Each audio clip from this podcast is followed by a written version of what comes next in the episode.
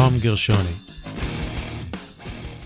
אחד הדברים שהכי גורמים לסיפוק בהרצאה, זה לא לבוא עכשיו על במה ולקבל מחיאות כפיים, אלא זה יותר האנשים שניגשים אליי בסוף ההרצאה, ובאים ואומרים לי, תשמע, הסיפור האישי שלך, אני מתחבר אליו מנקודה כזאת או מנקודה אחרת, כי גם אני הייתי באיזשהו משבר גדול, או היה לי איזשהו שינוי גדול בחיים והכל, והסיפור האישי שלך, אני לא אבוא ואגיד נתן השראה או זה, כי זה מילים גדולות, אבל לפחות נתן דחיפה בכיוון שהייתי צריך. הוא נתן לי את המוטיבציה לבוא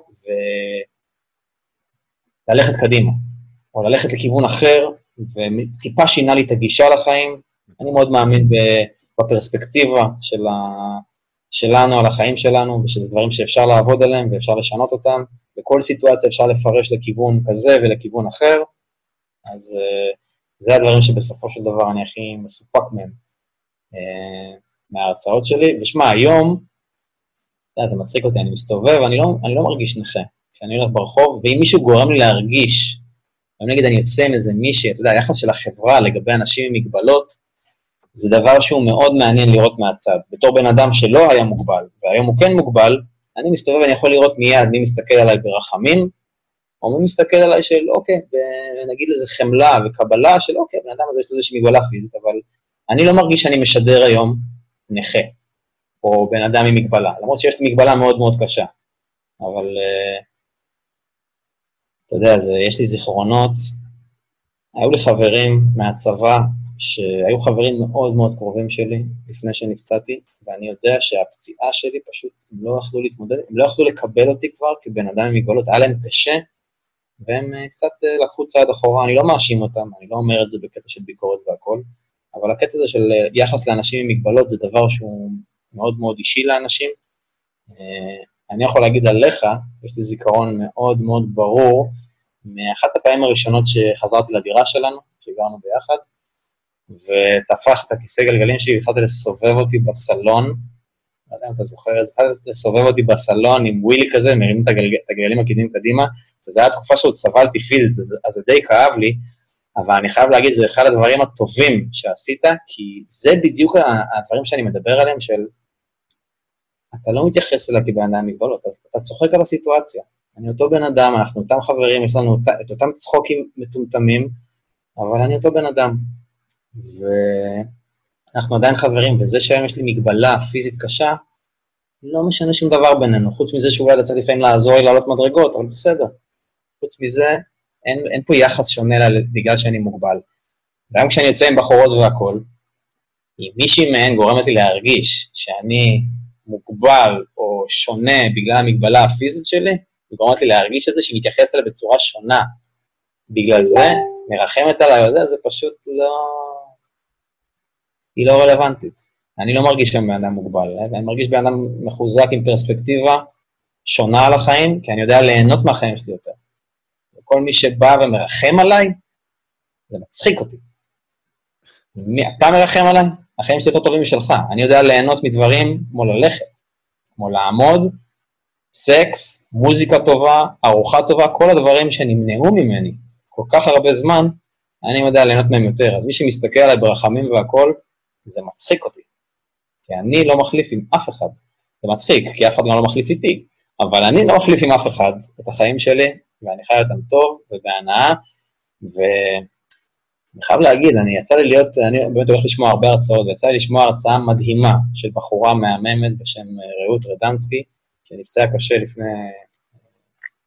גם כן הרבה מאוד שנים, אה, שברה את הצוואר ונשארה עם מגבלות אה, קשות, והלכתי לשמוע הרצאה שלה, והיא מדברת על משהו שאני אפילו לא היה במודעות שלי, ואני מאוד מאוד שמח שבאתי לשמוע אותה, גם כי יש לה סיפור מדהים, היא גם מעבירה אותו בצורה מדהימה, וגם היא נוגעת שם בנקודה, בכל הנושא הזה של היחס לחברה, של אנשים עם מגבלות.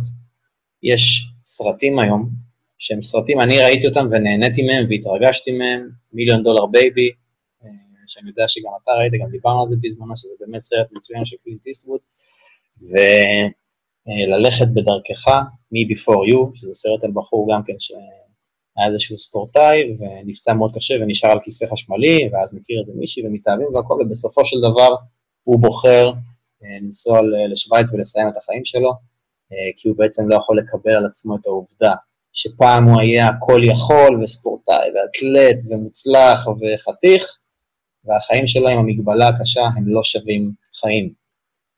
וגם במיליון דולר בייבי, הבחורה שהייתה מתאגרפת, אני לא רוצה לתת את הספוילר, הבחורה שהייתה מתאגרפת, אה, נפצעת מאוד מאוד קשה ומבקשת ממאמן האגרוף שלה שיסיים את החיים שלה.